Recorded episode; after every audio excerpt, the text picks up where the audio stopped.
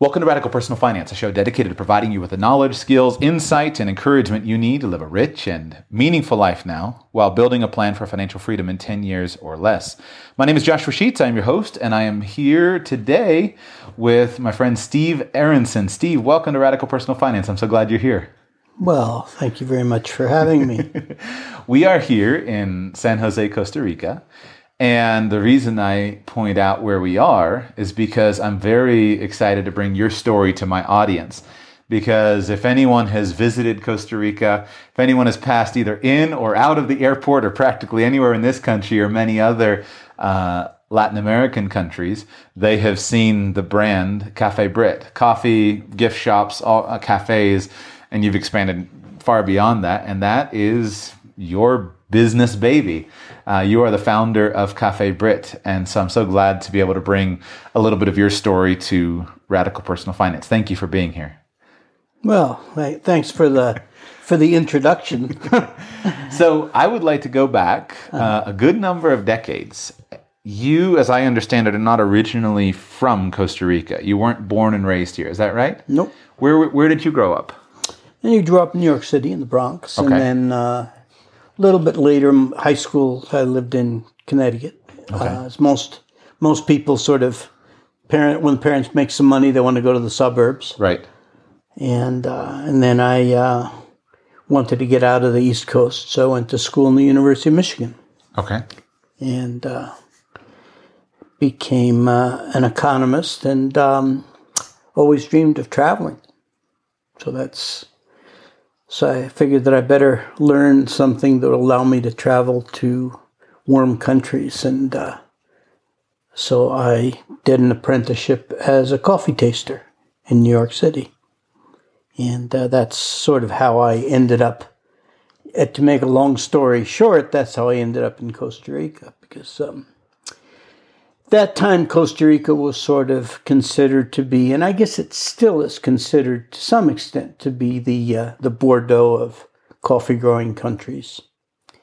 Uh, at that time, in my my travels, what I what I, what I what I became was sort of a quality controller of coffee exports, and then ultimately a buyer for a big for a big trading company. And, uh, but at that time, and I'm talking about the 70s, what we really did was what we were buying were, uh, were ingredients because it's, you have to sort of put yourself back past, uh, before the era of Starbucks and coffee shops and all that sort of stuff and think that at that time what people thought of as coffee were cans, cans, cans that were made, cans or maybe in instant coffee jars, but they were cans that had a brand, and uh, that's what you knew. You didn't know that came, coffee came from any particular country or anything. You just thought of it as being something that was that you put milk and sugar in, and, and you, and um, and also, the other interesting part about it then was that um, marketing for coffee at that time was basically being a loss leader. So, what that meant is that you knew that the housewife, who was the only person who went to the supermarket, right, uh, would have to buy coffee. Mm-hmm. So, so coffee companies would compete by having a lower price so that they would go to that supermarket to buy everything else because they right. bought because the coffee was cheaper because you know that's something that was like the staple that they had to buy so so our job as coffee traders and suppliers of ingredients um, were and as you know as a, a, coffee trader is also like a um, as a, a taster means also a blender you know we our, our job was to figure out how to allow the the brand to have to have the taste that people wanted in the cheapest cheapest possible way. And that what that means really is understanding the crop cycles of different countries. And uh, you know, coffee is a one year crop. but it it's it's harvested at different times in different places, and um, and also you wanted to know about sort of relative pricing of places. So that was sort of the skill that I acquired. Uh, and Costa Rica was a really great place for that because, and that's why I say it's was considered to be the Bordeaux. Costa Rica was the place which had, for some reason, had the characteristic of uh, producing a coffee that that smelled as good as it tasted, or tasted as good as it smelled, which, if you stop and think about it, is actually pretty rare. Right. You actually think that oh, it really smells good, and you taste the coffee. You say, "Hey, I better put some milk and sugar in it, right?" Cover it up. yeah. So, so Costa Rica was a pretty cool place like that, and and so and so people would, you know, coffee coffee roasters would buy Costa Rican coffee in order to sort of upgrade their blends or to get that smell. We we always thought one of the funnier ones was you know was these was the whoosh you know you know the whoosh when you open up you- the coffee can yeah, that smell that smells Costa Rican you see Right. you know who cares what else you right. but ah wow that really smells good so so that's sort of what that's sort of what brought me here and what got me you know and that's and I became a coffee exporter and a miller and doing you know doing things that that uh, you know and, and ended up uh, supplying coffee to people green coffee all over to people all over the world But a question. So you were in your early 20s, it sounds like. You had gone to college, studied economics, and then you'd gotten a job working as a taster yeah for a coffee company. So were they sending you to Costa Rica to be a buyer?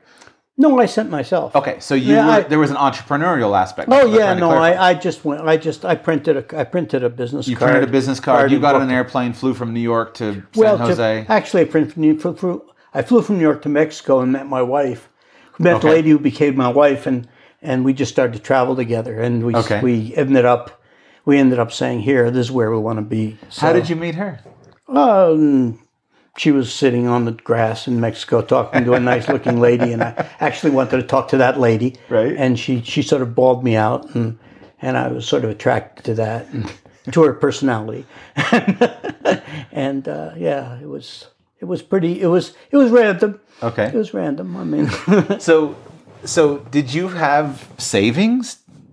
Were you a penniless, you know, hitchhiker, or did you have some savings no, from your no, I was pretty. I was at about a thousand dollars. okay. Yeah, Okay. So this is the 1970s. Yeah. You had a thousand dollars or so saved, nineteen seventy three. and you go to Costa Rica. You print up Well, some I go to random, Me- I go to Mexico. Mexico, Yeah. and then you meet your wife. And, and you, I had I had a business card, and so the first job I got was uh, was as a consultant to the Mexican Coffee Institute. okay, You know, because I had a business card from New York, right? So that was Right.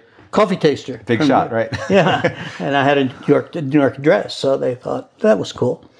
And uh, yeah, so I worked for the Mexican Coffee Institute for a while, and then uh, and then I then and then since I had already been a an apprentice, you know, I mean, I, I had already worked in New York as a coffee taster, and I'd worked on the on the- on the exchange, but as a, as but as an apprentice, I mean, I was where I was making eight hundred dollars a a month or something. I think I the highest salary I had was twelve was a thousand dollars a month, and it was you know because I was like the low man on the totem pole, a young guy.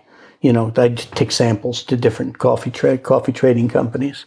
At that time, the the the center of the coffee trade was in Lower Manhattan, where where the South Street Seaport is, Seaport uh, Mall is right now. That was sort of the center of the coffee trading world, actually. So, um, so yeah, when I so after since I knew companies and they knew, you know, they knew they knew that I was a cheap guy, cheap guy that knew what he was doing. Um, I ended up uh, getting hired by one of them to to be to be their sort of uh, outside man to, to to check on shipments and ultimately become a buyer. And I I did that, and I sort of moved up the totem pole in the company until they wanted to give me a a uh, a real serious promotion and let me go and live in New York and work on the 25th floor of a building and take the subway and live like a normal person. And I said, nah, I think I'll stay here, which is which is where you're where you are right now. Right. Um, you know, and uh, I, I told the fellow who offered me the job, I said, "Well, you know, can you give me this lifestyle?" and he said, "No, but you'll live like every like I do. You know, you have two week vacations and all sorts of cool stuff like that. So and make a lot of money." Right.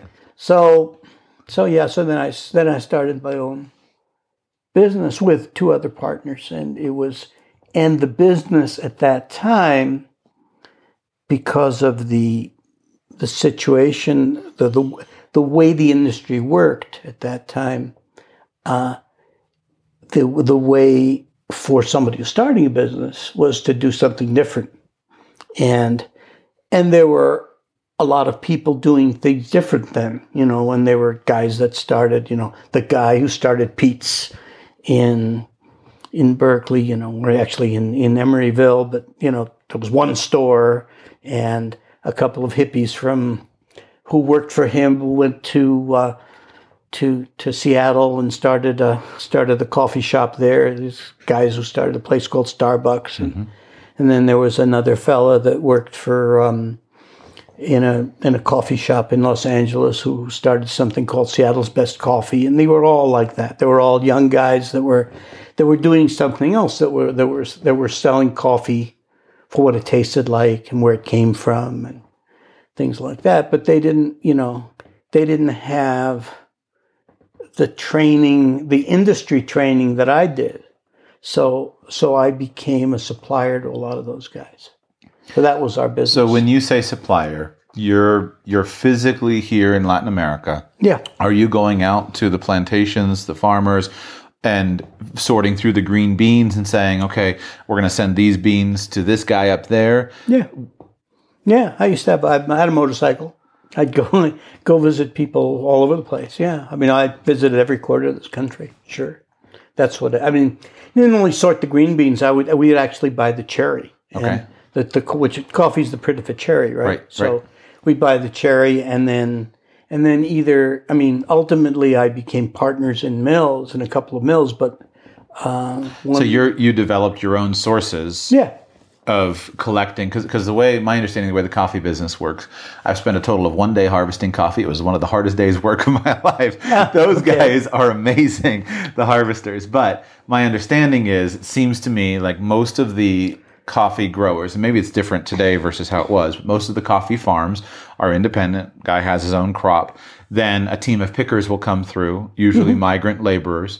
They'll pick, and then then there seem to be now a good number of co-ops that will will bring the beans together. Was it that way back then as well? Oh yeah, yeah okay, absolutely. So then you would set up the relationship with the co-op yeah. and come and buy the co-op's beans. Yeah, or I would have a relationship with a with with a grower and tell him what co-op to go to. Got it. Because because it's sort of we have this this little saying is that what you do in the coffee mill or in the in the what's called the beneficio can add or subtract 200 meters from the from the coffee because you because the because one of the one of the char- characteristics that you look for in coffee is the height at which it was grown mm-hmm.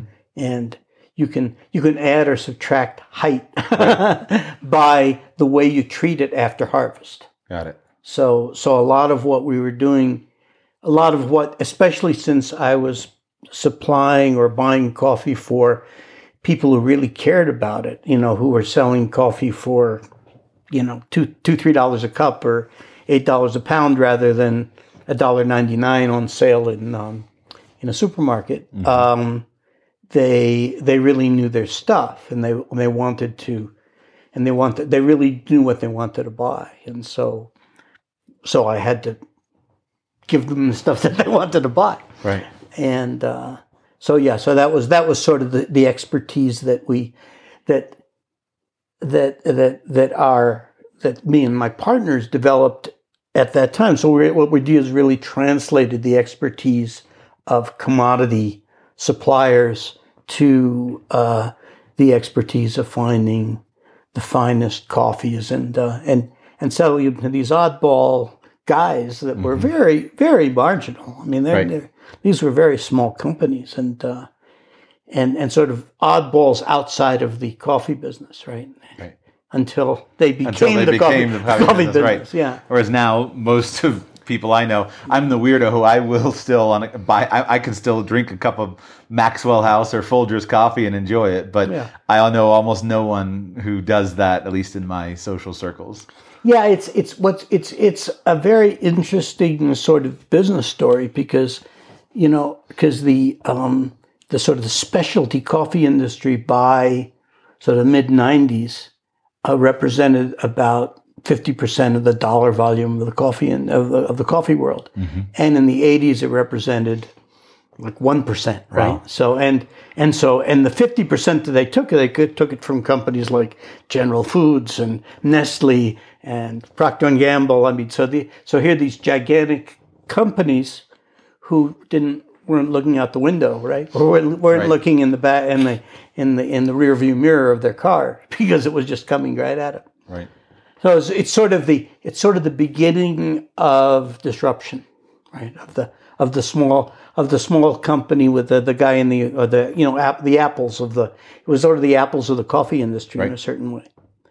Um, so that's so that so that then it sort of occurred to me that it was probably a good idea to uh, to start to do that here, and um, well, I'll just tell you a little anecdote, which I always think is sort of cool. Is I is um, when I was forty, I went back to college and took my whole family to, to California. Went to Stanford for a year, and uh, and was and, and the, the goal was to get a ma- get a master's in agricultural economics because I thought, well, I should really understand a bit more about what I was doing, and um, and so and so we bought a house in Palo Alto, um, and then we decided then we decided to remodel the kitchen, and as we were guy who came to remodel it to do to do the work, the guy the plumber actually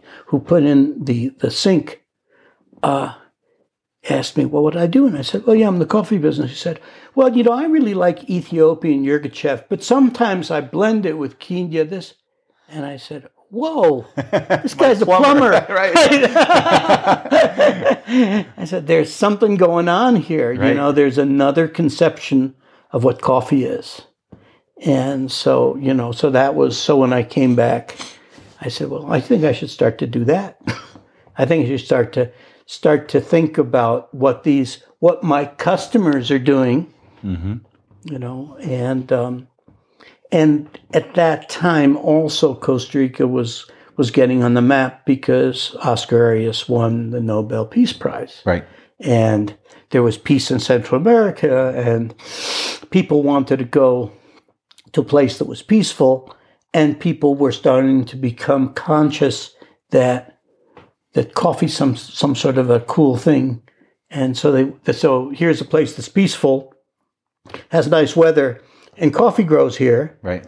Uh, well, maybe we should start to give them the type of coffee that they think is really good and that they're buying in the states, you know, and that's and that's sort of how Cafe Britt started. So it really started as a as a as a small subsidiary of a coffee trading company that was supplying green or that is unroasted coffee to coffee roasters, sort of specialty coffee roasters around the world. So it was like a little little tiny, you know, we had a little tiny roaster and we did that. We, we roasted coffee for hotels and places where tourists went, and and uh, and then it just started to grow because really our customer base started to grow, and, and really, I guess what really gave it its first big push was what I was telling you earlier was the mail order, hmm and, which was at that time was mail order. You actually sent stuff by mail, and people sent you a fax or sent you a a, a- letter in what's called snail mail now, with a check in it, and said, and then you'd put the coffee, you put coffee in an, in an envelope or in a box, and take it to the mail, take it to the post office, and send it to them. That was mail order. And uh, then we realized that in Costa Rica, we um, if we took the coffee to the post office, the post office would try to figure out how to send it to the United States. And this is a Latin American country, so it took them a couple of weeks to figure that out. And so what we figured out is that once they figured out that, they would take it to the airport and uh, and and and send it as a package. And we and so then we went to the post office and said, well, what if we become like a, a subsidiary of the post office, and you can give us a, a stamp machine, and we'll take it to the airport ourselves. And the post office said, nobody's ever told us that before. And uh, and then they said yes. So so all of a sudden we cut two weeks out of the out of the trip Right. because we we we just somebody said we want coffee. We just took to the airport and sent it to them. Um, and then the internet came, and then mail order became became online ordering and e-commerce, and we ended up with a warehouse in Miami, so that then people really could get their coffee within a day of day when they ordered it, right? And and that uh, that was that was sort of the beginning of so little by little, I got out of the green coffee supplying business and uh, and started um, the coffee roaster, and, uh, and we and that coffee roasting company um, also became sort of a traditional specialty coffee roaster, which meant that we got the representation of espresso machine companies and and uh, commercial commercial grinder and, and brewer company. So we would go to hotels and say, "Here you go. You got your coffee. You have your machines. We'll put the little coffee maker in the rooms and and uh, and and all those things that that didn't exist because this was a country which was in which the tourism industry was just starting, and so so we were at the ground floor of that, and. Uh, and the end of it is the story that you that you just that you started this whole thing about is that uh, they uh, they started to privatize the airport. They first started to privatize the airport here, and in and that happened in all sorts of other countries in, in Latin America, and uh, and we um, we set up stores in in the airports in in the airport here, and uh, and became part of that industry of what's called travel retail. Mm-hmm. Um, which, in effect, again, it's it's it's a, it's sort of a luck thing because, as in the specialty coffee industry, we happen to be around at the ground floor, right? And the same thing happened with travel retail. That is, that uh, travel retail really started to develop seriously as the airport business became a lot more than just planes flying in. It became sort of malls, mm-hmm. and uh, and and when that when that when the sort of the ground services became more and more important, you know, now you have lounges and you have all sorts of all sorts of things. Now, very you know, you have uh, spas and churches and all sorts of right. things at airports. Um, you know, we think of this as being the normal thing, but that was very new. I mean, the right. first place that did that was Dubai, and everybody and people would go to Dubai to watch it, to look at it, right. you know, say, "Wow, there's all these things you can do in the airport." But but it it really became important um, as international tourism grew, and as countries began to realize that they really couldn't run airports as well as airport operators could. Mm-hmm. And uh, they, they found out that when they gave the airport, when the contract to the airport operator, the government actually made more money. And, uh, and the airport operators realized that they have real estate that they can use and they have uh, a captive audience in the real estate. So they had the best malls in the world because people didn't have to go, you didn't have to, you didn't have to ask them to come. They were there anyway. Right and they were there with an hour on their hands, and and uh, and they're probably affluent buyers who are traveling. You know, most people who travel are probably more affluent than than many non-travelers. And Britt has become a powerhouse of a brand. I mean, it maybe it began in in Costa Rica, but I've even in the airports. I think um, I see. I've seen it in Colombia. Yep. I've seen it in Mexico. Right. Um, where else have I? I mean, what Peru, Chile, Peru? Yep, yep. I saw it in Uruguay, Peru. Yeah, and so like Curacao. all over the place, and mm-hmm. um, so it's just mm-hmm. become a, an amazing brand. Now I want to go back for a second because at this point, your children are involved in the business. Yeah, my Um, sons. And so I want to go back. So your wife was originally from Europe, from France, right? yeah. From France, mm-hmm. and you met in Mexico. And she said, "Hey, I'll come along on this adventure together with you." And you've built this together, and you have five children. Now, one of the things that I think is so fascinating is being here in Costa Rica.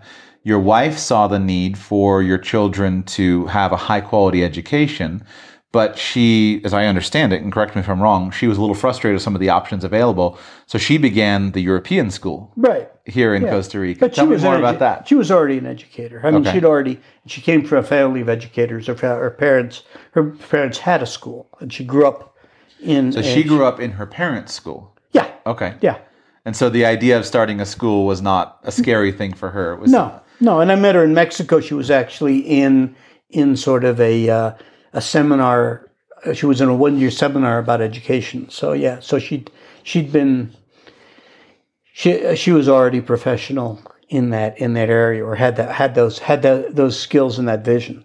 And uh, you know, she waited until the kids were old enough to go to school because we had five kids. Some of them were pretty little, you know, they they were they were in school age. But yeah, she started the school with uh, in, a, in a house with, you know, with with a couple of kids and three of them Today it's one of the leading private schools yeah, here in, in Costa Rica, yeah. It was pretty much the the first all IB school, and uh, it's bi trilingual, and it's you know it's there's pretty much a waiting list to get in. There are 500 and some odd kids in the school. Um, but it was not that when it started. Mhm. It was when it started. It was uh, it was pretty close to one one room schoolhouse. It was a ho- it was actually a house that we bought. That uh, one the the bedroom was second grade, and another room was third was first grade, and there was little ba- there was a little patio outside, and that was the playground playground, and that was that was the school. So you taught, uh, so your children matriculated through the school, the, the international school that your wife oversaw. Then did they go to university in the United States, here in Costa Rica, in Europe? How did they d- handle their educational process? All of that. All of that. Okay. Yeah, there's one that went to Europe, two that went to the United States, one, one, one, that went, one that went to Costa Rica, one who sort of went from Okay. place to place. Yeah, there were all there was all of the above. Okay. So, what was your philosophy as a father and an entrepreneur towards the involvement of your children in your family businesses? Well, it wasn't. I don't know if I sat sat down and had a philosophy, nor did my wife. Wife, but it was there was uh, two of my children had a, a very natural connection to the school, and you know everybody is every everybody's different because one of our one of our children went studied in France and is there, you know, and had and no natural connection to any of the things that we're doing except to the family. So, uh, so I think that uh, it's it, it it's it, there was there's something organic here that went on because, for example, I one of my one of my sons who now is in now is one of the two sons that are running the company. I remember when he was eleven or twelve, he said, uh, "I just want to." carry some he was he's a very strong guy and he said i want to carry one of these these bags these are 69 kilo bags that people that that coffee he says and then when i get older i'll do more sophisticated stuff you know so he was really and the other and the other son also worked worked in coffee mills and ended up working ended up being a barista at starbucks on times square which was at that time the the Starbucks that sold the mo- that had most traffic of any of any Starbucks, you know, and uh, so they they ended up uh, without without us doing very much or pushing them in any particular direction. Two of them were attracted to the school world, and two of them were attracted attracted to the coffee world, and uh, so they ended up running things. That's yeah. sort of the it uh, it it it became fairly natural for that to take place. Do you think so? I would say back then, right, mm-hmm. 30 years ago, without question, Costa Rica would have qualified as, I guess, what maybe you would have called a frontier market in college, something like that. I don't think it qualifies that today. I mean, I don't think of this as much of a frontier market. But do you think that your children, how would you, how do you think your children's experience was growing up here in Costa Rica as compared to if you had stayed in the United States or if you and your family had gone to France or to some other kind of place? Do you, how do you think their experience compared? Well, it, first of all, you know, they they grew up around. I would say that my wife and I are both entrepreneurs. We both we both sort of defined our lives, you know, and and and I have a feeling that if you grow up in the states, it's harder to define your life. It's harder to define your life in in you know you, you end up either either you're working for somebody else or you're working for yourself, but there's there's there's lots of there are lots of rules, and there are lots of rules that are written or unwritten. That uh, and and maybe rules is a is is is a is a very is a is is a very restrictive term, but it it it's sort of um sort of a lot of things have already been invented, you know. Whereas whereas as you the word that used frontier market, you know, where you are is you can you can invent things. I mean, you know, my wife invented a school. she just she didn't she didn't go and buy somebody else's school or open up a book and say, well, this is how the school should be. She said, well, here, this is how I want the school to be. This is the curriculum that I want. And she actually wrote the curriculum. And these are the things that I, and nobody, nobody got in their way in, in doing that, you know, and, and, uh, sort of the same thing that happened with, with us. So, so I think that we were lucky to be, as you say, in the frontier in in a world where or in a, in a country where everything hadn't already been established. And also and and I think I have to be fair about this also we're in a world without YouTube. Because these days you could sort of have an idea and if you don't have the idea you could look on YouTube somebody else has that idea and has put it on YouTube or or put it on the internet. Uh, so so he had that that advantage of being able to have an idea and turn it into something, and and be an innovator in that in that sense. So I think and and you know my children are no longer children; they're in their late thirties and forties. So they they grew up still in that world of that that with that level of freedom now, obviously, there's there's another level of there's another whole level of freedom now, which is very hard for me to understand completely. Understand what what how one would operate in it, you know, which has to do with the fact that information is free, and that uh, that you can you can end up having an idea and then finding out best practices in by just looking on your telephone. When you think about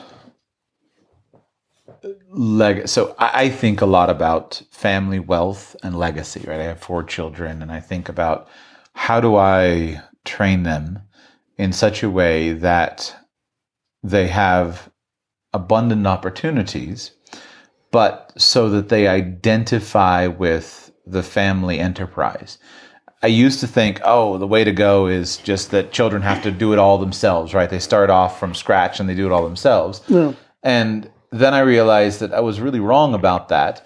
So you want to kind of balance a healthy mix of of here mm-hmm. we're here to support you. Yeah. You don't have to come and work in the family business. You're free to go to France and build your own career as one of your children had has done. You're not under under restraint. But in your case, you've built this powerful family legacy that two of your children are involved with the European school, two of your children are involved with Cafe Britt. As I understand it, you you you you've ceded the most of the operating control over to them, and so this can continue to be a powerful brand. And you said that your children have massively grown the brand even beyond what it was when you were running everything, right? Sure, absolutely. So, do you ha- what advice do you have from your perspective for a young father about how to cultivate and and kind of inculcate a culture of of family identity with your children? Well, one thing is I've never, never really thought through that. that, I've never thought of that question before. I haven't, I haven't given given that as much thought as it you, because because we didn't sit down and, and write a, a series of rules. But I guess the first thing I think about is that um, we are a family. That is, everything we were doing, the our children knew about, and were were very much aware about it. Now, and and so the the um, the border between business or work and life was was very very was was very porous. You know, I, uh, I can imagine somebody who comes home from work at night and they say, you know, how was work, Daddy? And he says, let's turn on TV or something else. That is that that or he tries to explain what it is, but what is that? That doesn't really mean very much to a young kid. Whereas in our case, if you know you're now running the school where you went as a went as a child, you actually knew what was going on, and if at the dinner table, you know your your mom was talking about hiring, needing to hire an English teacher, and and those teachers actually lived at the house. We generally, what she generally did was when a teacher came from abroad, before working in the school, we'd invite them to to stay over so you got to know them, and some of them stayed over and then didn't end up being in the school, in the school too. Right. Uh, so, and then you know, if if my older children, you know, they'd see they'd see me. They there are coffee trees right around the house, and uh, and there's a warehouse down at the end of the road, and they, you know, they uh, they they grew up around what we were doing, and so so I guess that's I guess that's a long way of saying, yeah, we were a family for 24 hours a day. There was there was there wasn't there weren't aspects of our lives that were not shared with with our kids. So, um, and and I don't and and there wasn't it wasn't anything that we imposed on them. But if you think about, you know, history, think about what people did in the Middle Ages or people did in the, the front, and think about the front the American frontier. You know that that's what happened. Mm-hmm. People grow up, and you know somebody take care of the somebody milk the cows, and you know, they help help dad out in the farm, and or or if they you know if they're pioneers and going across the going across the country, they, they there wasn't it wasn't that that that strong borderline between work and uh, between work and life, which is also, you know, a little. If I have one philosophy is that that that this idea of retirement is, is, is a very strange concept. It doesn't sort of like, oh yeah, you know, I'm going to live once I finish working, you know, at the age, and that's usually when people die. so so that's a, that's an appropriate transition. I was next going to ask you. Um, one of the taglines of Radical Personal Finance is how to build a plan for financial freedom in 10 years or less. Mm-hmm. And as a former financial advisor, I've spent a lot of time talking to people about retirement. Many people have an ambition to someday accumulate enough wealth that they can choose to work if they want to, but not because they have to. I think it's safe to say you've been financially successful, that you can choose the kinds of work that you do. And you've passed over operational control of Cafe Britt to your children. You're not involved in the day to day activities. From your perspective now, having reached financial freedom, and thinking about your life now and your life along that journey, what lessons have you learned that would be helpful to a younger guy like me about financial freedom and retirement? What's great about it? What's difficult about it? How your life changes about it? What lessons do you have for someone like me? Well, as I said before, I don't I don't believe in retirement. So I don't in other words, I, I just think that you have you have phases in your life, and you, you just have to you want you want to optimize your lifestyle or your life experience in those different phases. That's all. And so, so I, uh, and that is I didn't invent that. I mean, the Greeks did, you know. So it's not a, uh, and I guess uh, I've never really thought about financial freedom as as as a goal. Thought uh, that is that uh, I've all I and my wife, both of us, we've always sort of lived within our means. That is whatever we whatever whatever hap- whatever we happen to have as an income, especially since we were both building businesses, which meant that we, you know, we had a piece of land and we it was always mortgaged, for example. Um, it, but it's it's partially because um, we we're really lucky to to to not have to. Uh, when, when I think about you know people who who pay five thousand dollars for a two room apartment in New York, so one one and a half room apartment in New York City, or because uh, they because they want to be live well, they want to live in New York City, or people who who uh, who right now you know are are have to really think about saving that uh, that last bit of money, you know, eh, because because cost of living is so high. Uh, whereas you know, we're we're living on a farm, and and we bought it 45 years ago when you could do that. Mm-hmm. So, so so there so there's never so there hasn't ever been a serious issue about saying, well, if we save up enough, then we don't have to work anymore because there is a sort of a a continuum of what of, of activities that we are doing. And that's so what is what what does that mean in terms of advice for you? Uh, I don't think I can give you any advice considering what you said, the, the way you the way you're considering living your life. I think that you're you're thinking about living your life. If if I was if I was your age now, I'd probably do what you're doing.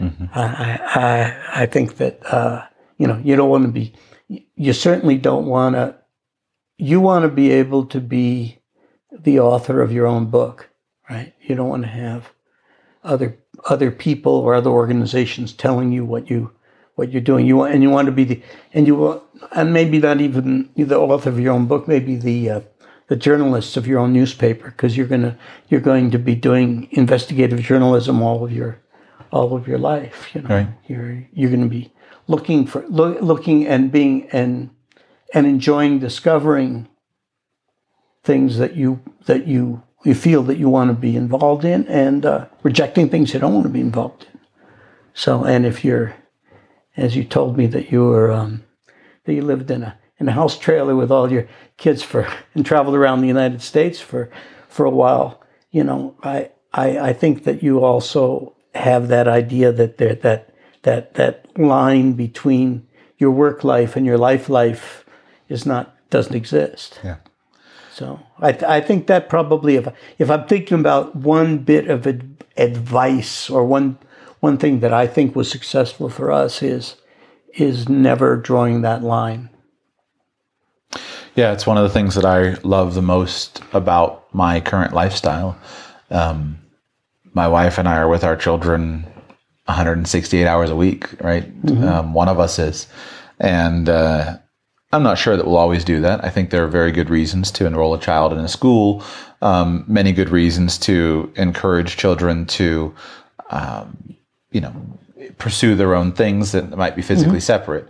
Uh, I don't believe that 168 hours a week is the standard, but I do love, I really love being able to have that kind of integrated life because it feels, it feels very natural and right. Like this is how our forebears for millennia have lived right? Children haven't been sent off away from dad and mom. There's always been an integrated family life, an integrated village life, an mm-hmm. integrated life where there's intergenerational sharing and transfer and um, teaching and and social interaction, and uh, it's something I, I value very greatly.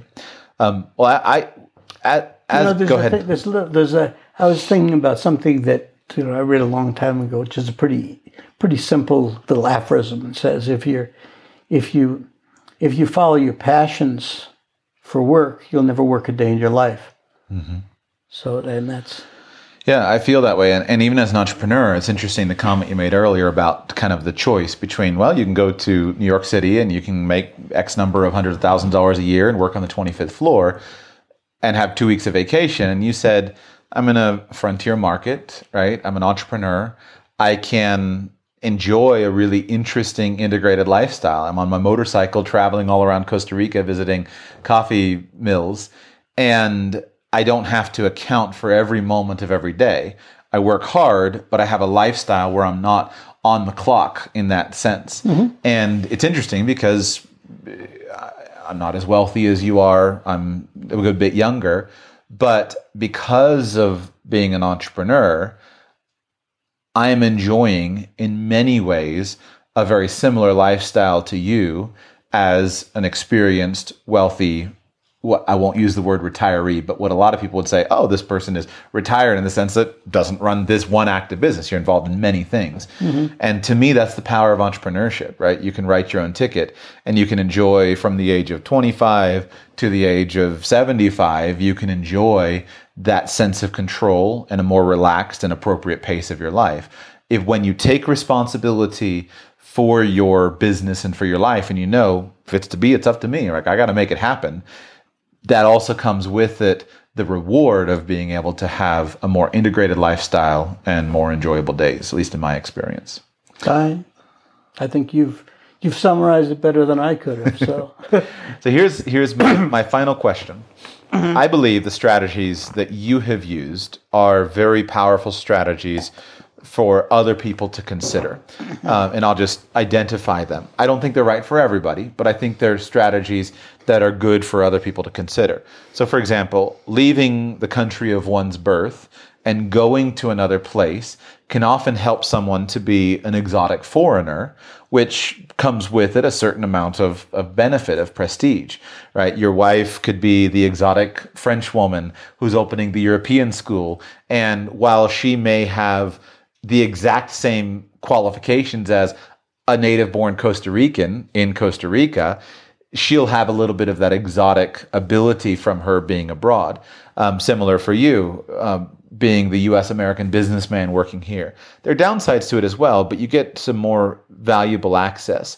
And then I think also when you go to a frontier market, a lot of times you have less competition. If you had been in that New York City office, there would have been lots and lots of people competing for that because there's lots of, of, of candidates.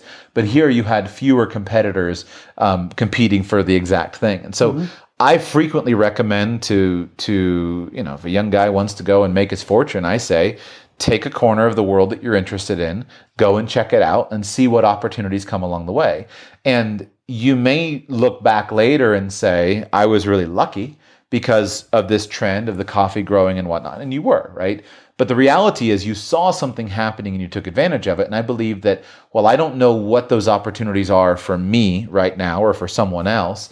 We can be open to them and looking for them. So here's my question if you were starting over again today, you know, young 25 year old guy, something like that, what are some of the regions and or industries that you have noticed that you think, you know what, I bet there's some opportunity there. Some of the countries, some of the regions, and some of the industries that you think would be worth checking out and investigating? Well, I mean, industry parts, uh, it's not going to sound very original, but it, I think that it's really, it's, it's really important to think about two things. You think about anything to do with, with climate change or circular economy or, or things like that, and you want to think about uh, things that have to do with people. You know, it. Um, there's this there that one of my sort of mentor guy, mentors said, you know, you want to, if everybody's walking north, you better walk, you should start walking south because one day they're going to end up there. So, you know, uh, the, the, the standard thing to say is, well, the future is all about tech. It's all about, it's all about algorithms. It's all about artificial intelligence. It's all about robotics and stuff like that. And, uh, and I think that there's, there's going to be a lot of opportunities of things that have to do with high touch with things that have to do with, you know, I have a theater, things that have to do with, uh, with, you know, with, with instead of ordering stuff online, having a restaurant, a, a restaurant or a cafe where, where, where you don't take an iPad and, and order things, but you actually talk to somebody. Um, so, you know, so that, there's just examples, but I think that, then, as I said before, uh, anything to do, and I and I, I think that it's it's more interesting to think about things that have to do with circular economy than to say, well, I'm going to plant more what, trees. What do you mean circular economy? Uh, not throwing stuff out. Okay, so figuring out figuring out figuring out ways to use stuff that people think should be thrown out. Got it. Or, or use or or being able to maximize resources in other mm-hmm. ways. You know, lots of things you can do with petroleum right. that, that are not right. that are not that's not burning it. You know, we, we have an economy that has to do, which is you know, it's linear. You know, we we we get we make stuff and then we throw it out. Right. And the more stuff we can make and more stuff we can throw out, the more the GNP grows. Mm-hmm. Well, that isn't the it's way. Destructive. right. That isn't the way it's going to be.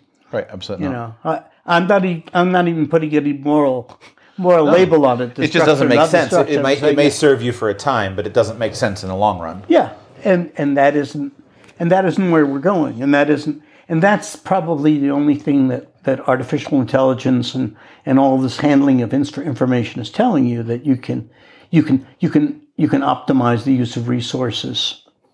Um, and find all sorts of other uses to resources mm-hmm. than uh, than than than just throwing them out. So those are the two things that I would that I would focus on. I think. Are there any particular regions or countries oh, re- of the world that are interesting to you, or that would be in the way that I laid it out? Well, uh, well, you know, this is this is going to get into sort of personal, you know, personal preferences, right? So that I mean, it, it and you know, I, you could put it two ways, right? You know, there there are people who really like risk, and and there's probably a lot a good return if you if you can if you can handle a lot of risk, uh, and uh, but if you're gonna have a family, you sort of want to look the other way. You want to be in a place where which is which is relative which is which is relatively safe, which has a which has a co-social social contract that's working, um, and uh, and maybe that may end up being places that have actually had a war and and and are now and are now recovering from it because they know. And I was, uh, you know, we were talking earlier about former Yugoslavia, mm-hmm. and uh, Bosnia may be a place like that, you know. Right. Um, but but there's other places that have had a war and haven't haven't haven't figured it out yet. Nicaragua was a good example of that, of, mm-hmm. a place that it, it went through a very nice period of of saying, well, you were tired of having wars, and then they, things open up have, again. They, things are things are going up again. So, so it, that, but that that was a little. That's a little little side a little side thing. But I, but I, but I I do think that, or you know, I was going to say, I was pretty impressed with. I did a. Um, I was sort of hired as a as a consultant in Rwanda for a while to take a look at take a look at the coffee industry there, Mm-hmm. and um, and I was really surprised at how well things worked in Rwanda. Um, one of the things that they one of the first things that I saw was I went to a uh, to this to the Rwandan uh, agency that that that handles foreign investors and and the lady lady sent me down and she said I really want to apologize because um, it only ta- it takes six hours for you to start a company and start and do all the steps to start a business. We've really wanted to get it, get it down to two, but we haven't been able to do that. And uh, you know, all the offices were in the you know the three it was a three story building. You could do everything you needed to do to start a company. So it takes about in Costa Rica it takes about two years yeah. minimum and a lot of help. you Right, know? right, right. So, and in the United States, it takes a while too, Right. and, ta- and it costs you a lot of money per hour, you know, Right. to people. So, um, so Rwanda may not be a really good example right now because it's gone through it's it's recently gone through a lot of a lot of problems. But I would that you know I'd sort of look at that list. Then there's those those lists are all published about how how easy it is to start a business Right. and that would be another you know so that i I'd, I, instead of say pointing to uh, individual countries i'd look at those types of characteristics. I'd look at you know a social contract that that seems to be working uh, that there's um, that there's some level of of uh, of safety. And uh, and and that it is and that the whatever it is the government or whatever the or or even the the culture because sometimes it's not the government it's culture that says that's that's that's friendly to people from outside who have ideas Mhm. and i'm saying that because you know you have there are cultures which which think that it's really a bad idea to make money you know Mhm. so that's that's sort of it's sort of contrary to their to their thinking or they're cultures that have very very strong elites and say you know i just want to keep it if anybody wants to try to make money well It's just going to be us. beat 'em. yeah so so that's why I, that's that's why i'm saying that it's not only the rules and regulations it's also the cultures Yeah. so you put that in some sort of a you put you have to you have to put that in in in in some some sort of uh, uh, a sieve and sort of look through it. And and you'll probably some countries might pop out. You know Estonia might pop out or Bosnia might pop out or Mongolia. Mongolia probably won't pop out but uh, it could. Right. it could. It Right. uh, but um, you know Georgia may do that too. The only pro the, the only problem is I'm you know I'm talking about ex-communist countries. Problem is that you that you do have uh, in some of these places you have some really strong elites, uh, new elites that really that have they haven't quite got as good as old elites, but they're getting there. Right. Right. So No, I, I agree.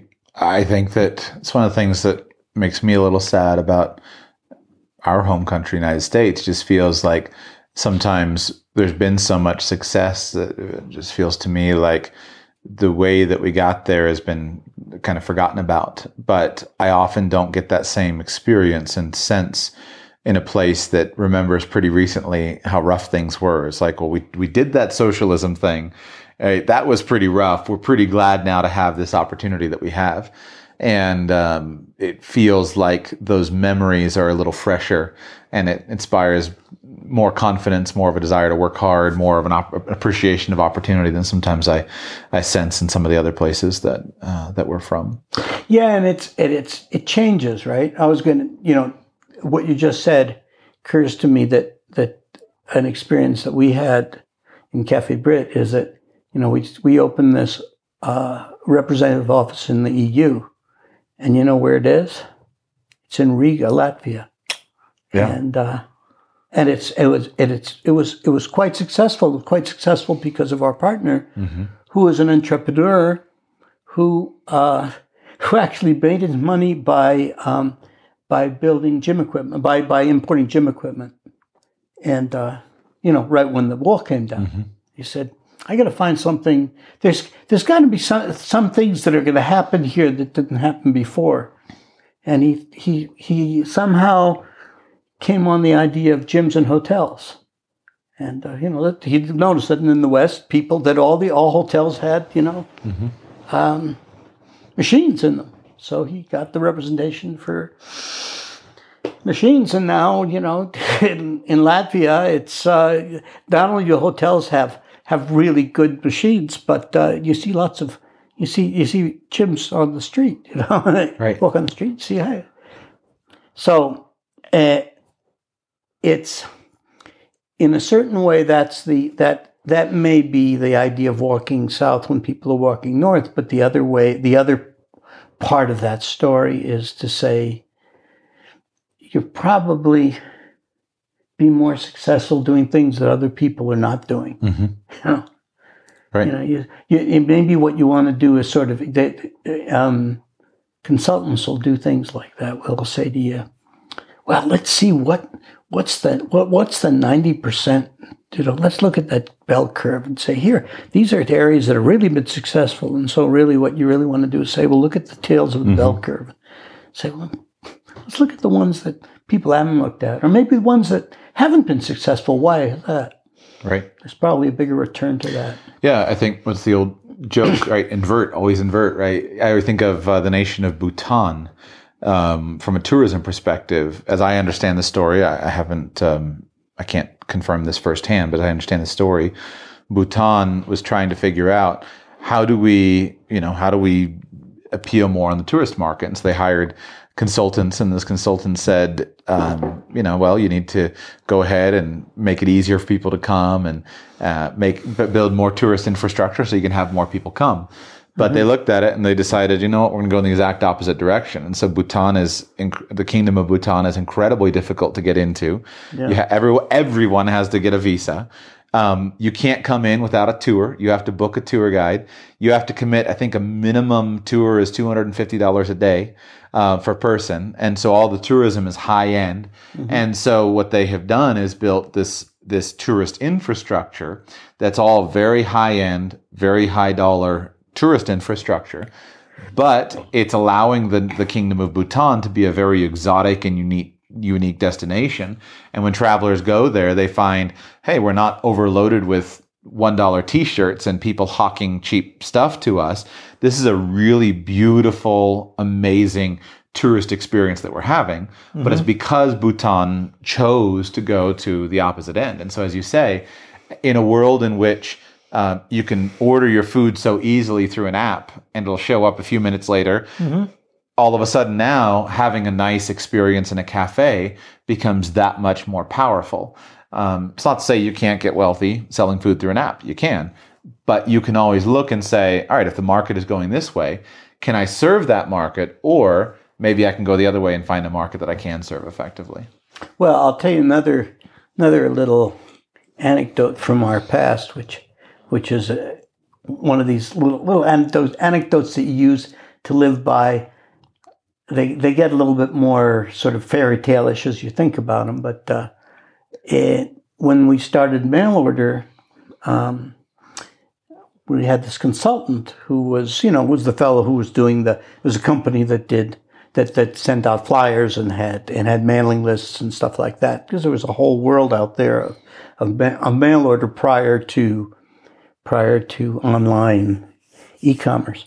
And um, so so you know so we started to talk about well you know which which coffee products would be best and where they should be and let's look at where everything is and what people what what people are buying and and and you know and and let's look at what's the most popular stuff and and look at the different areas. And, and he said you know wait a second.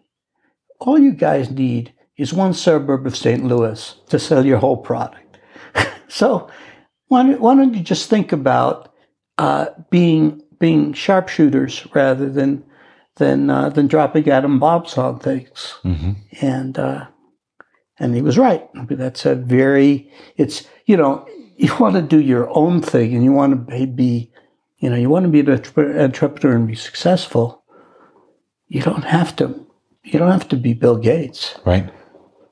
You know, you just have to be who you are and maximize who you are. I love it. Steve, thank you so much for coming on the show.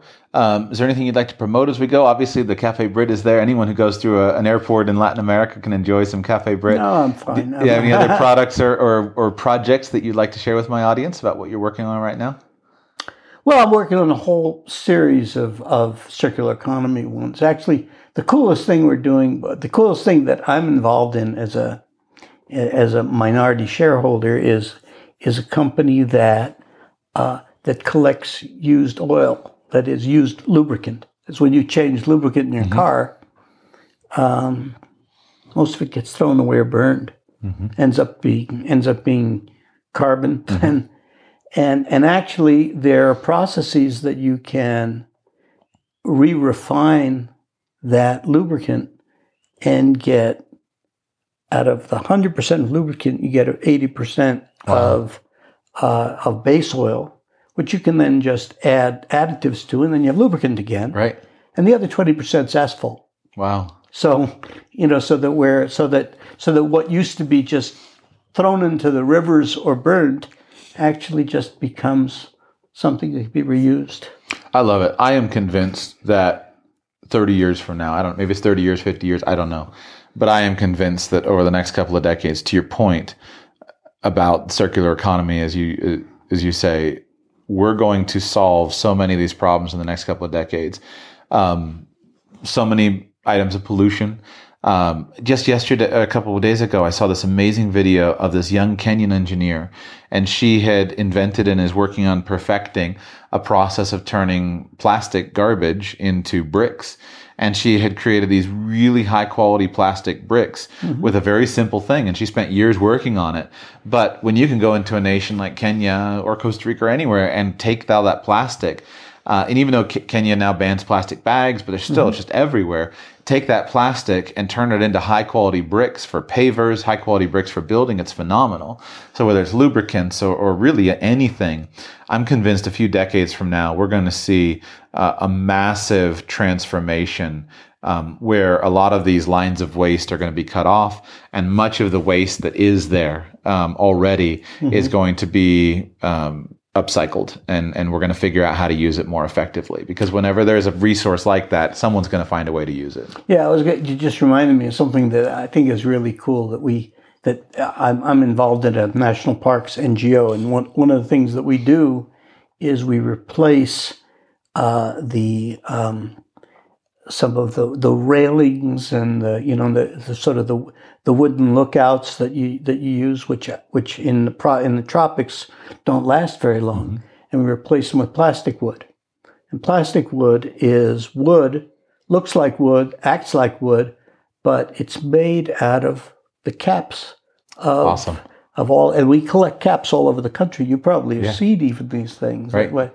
You know, we, we collect we collect the pla- the plastic caps, and you can use you can also use things like there's uh, there's other very strange things like hospitals uh, in emerg- in um, in operating rooms. You know, the the people use plastic Gowns. aprons and mm-hmm. things, and they use only use them once. They throw them out. Right. Well, you can turn that into wood. Awesome. So there's national parks in Costa Rica that have lookouts That's made perfect. out of plastic wood. Perfect. Yeah, I, I we, human human engineering. All of these problems are solvable. I mean, even every ecological problem, like all of these things are solvable, but it takes smart men and women to buckle down and do the work and uh, find it. So, Steve, thank you for coming on the show today. I really appreciate no, yeah, it. it was it was fun. Thank you.